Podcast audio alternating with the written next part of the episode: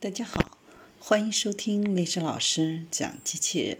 想孩子参加机器人竞赛、创意编程、创意竞赛的辅导，找丽莎老师。欢迎添加微信号幺五三五三五九二零六八，或搜索钉钉群三幺五三二八四三。今天丽莎老师给大家分享的是，苹果将于二零二一年开始销售带有自己处理器的 Michael。苹果将在二零二一年推出运行苹果制造的 CPU、GPU 的 Mac 电脑。正在开发的芯片代号为卡拉麦。苹果正在为 Mac 电脑开发三种不同的芯片系统，所有这些系统都将基于该公司为下一代旗舰 iPhone 开发的 A 十四芯片。第一批 Mac 芯片将有八个性能。和四个节能核心，分别代号为火爆和冰爆。苹果似乎在考虑在以后的产品当中引入更多的核心芯片。目前，他们正在开发多个 Mac 芯片，意味着苹果考虑的可能不仅仅是一款基于内部硅芯片的全新 Mac 笔记本，而是一整条产品线。虽然还不清楚这些芯片是否会成为当前基于英特尔芯片产品系列的补充，也不清楚苹果是否会开始用基于这些芯片的电脑取代现有的 Mac 电脑，但苹果正在开发的这种芯片将比以前使用的任何一款芯片都要快得多。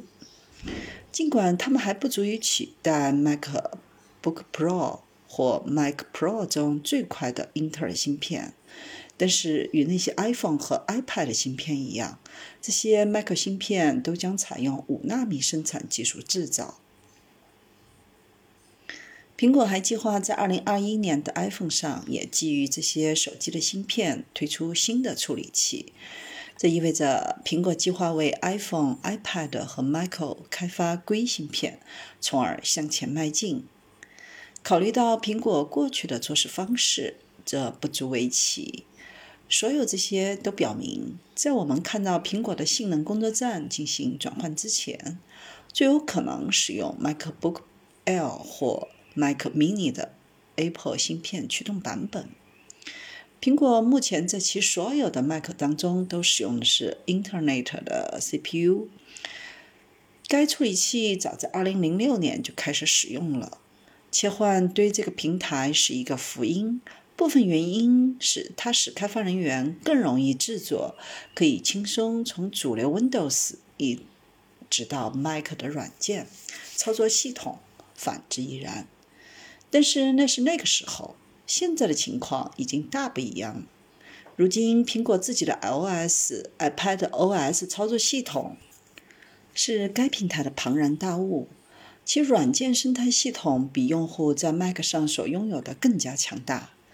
去年，苹果就推出了一款名为 Correctlist 的新计划，旨在帮助开发人员轻松将 iPad 应用移植到 macOS 的工具。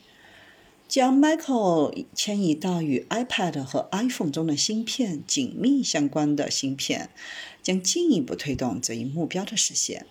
话虽如此，苹果领导层已经公开发表声明，称公司无意合并 macOS 和 iOS、iPadOS，他们将保持不同的操作系统。苹果也有其他的原因要退出英特尔。苹果 Mac 产品阵容的某些更新，通常会因为等待更新或克服英特尔路线图的障碍而成为瓶颈。这些路线并不总是适合苹果的优先事项，并且过去一直受到干扰。